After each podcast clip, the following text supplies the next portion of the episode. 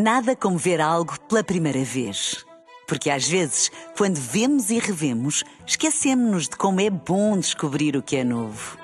Agora imagine que viu o mundo sempre como se fosse a primeira vez. Zais. Veja como se fosse a primeira vez. Na rádio, no digital, em podcast. Música para sentir, informação para decidir.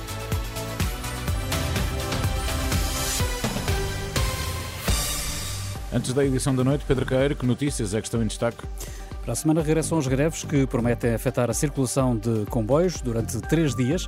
Há mais de 120 mil alunos com dislexia e as escolas não estão preparadas para os ajudar. As greves nos comboios vão regressar para a próxima semana. Os trabalhos de infraestrutura, os trabalhadores de infraestruturas de Portugal voltam a parar entre a próxima terça e quinta-feira e, tal como tem sido hábito, prevêem-se fortes perturbações na circulação da CP e da Fertagos, embora tenham sido decretados os serviços mínimos. Quem já tenha comprado bilhetes para comboios de médio e longo curso pode obter reembolso ou trocar para outra data. A escola não está a dar resposta aos alunos com dislexia. A queixa é da associação que dá apoio a estas pessoas que sofrem de um problema neurológico que traz dificuldades dificuldades na leitura e na escrita. São cerca de 120 mil os alunos que só teriam a ganhar com um diagnóstico precoce, mas para isso é preciso formação específica para os professores do primeiro ciclo.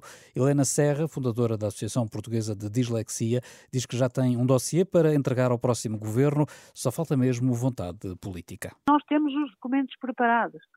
Apenas é preciso vontade política para explicar através de uma ação de formação, que é o próprio Ministério que tem que tornar obrigatória, e durante X anos todos os professores do primeiro ciclo a fazê-la, porque é aí que se pode intervir de uma forma algo precoce.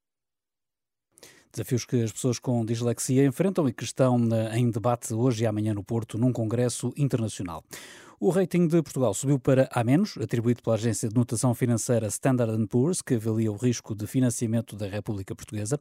O governo já reagiu, o Ministério das Finanças lembra que todas as agências já colocaram Portugal no patamar A, irá permitir que a dívida nacional passe a ser elegível para investimentos por um maior número de operadores internacionais, o que possibilita juros mais baixos. Apostar num terceiro setor, para além da construção pública e privada, é uma das soluções apontadas apontadas pela Ordem dos Arquitetos para resolver a crise da habitação em Portugal. Esta é uma das cerca de 30 propostas que a Ordem está a apresentar aos partidos políticos, com assento parlamentar. Avelino Oliveira explica que a criação de mais cooperativas de habitação pode ser uma saída. O incentivo aos modelos cooperativos é algo que tem que acontecer com bastante eficácia, não é? É que as pessoas possam agregar para construir habitação. Por outro lado, disponibilizar o parque construtivo que existe da parte do Estado para que possa haver intervenção e transformação em habitação. O presidente da Ordem dos Arquitetos, que está a apresentar as propostas do setor aos partidos, hoje foram entregues ao Chega, na segunda-feira serão entregues ao PSD. João Coelho está na final dos 400 metros do Mundial de Atletismo de pista coberta, em Glasgow, na Escócia, bateu o recorde nacional. O atleta do Sporting fez os 40 metros, os 400 metros, aliás, abaixo dos 46 segundos. Na outra meia-final, El Khatib ficou em sexto e ficou fora da final. Já a seguir, a edição da noite.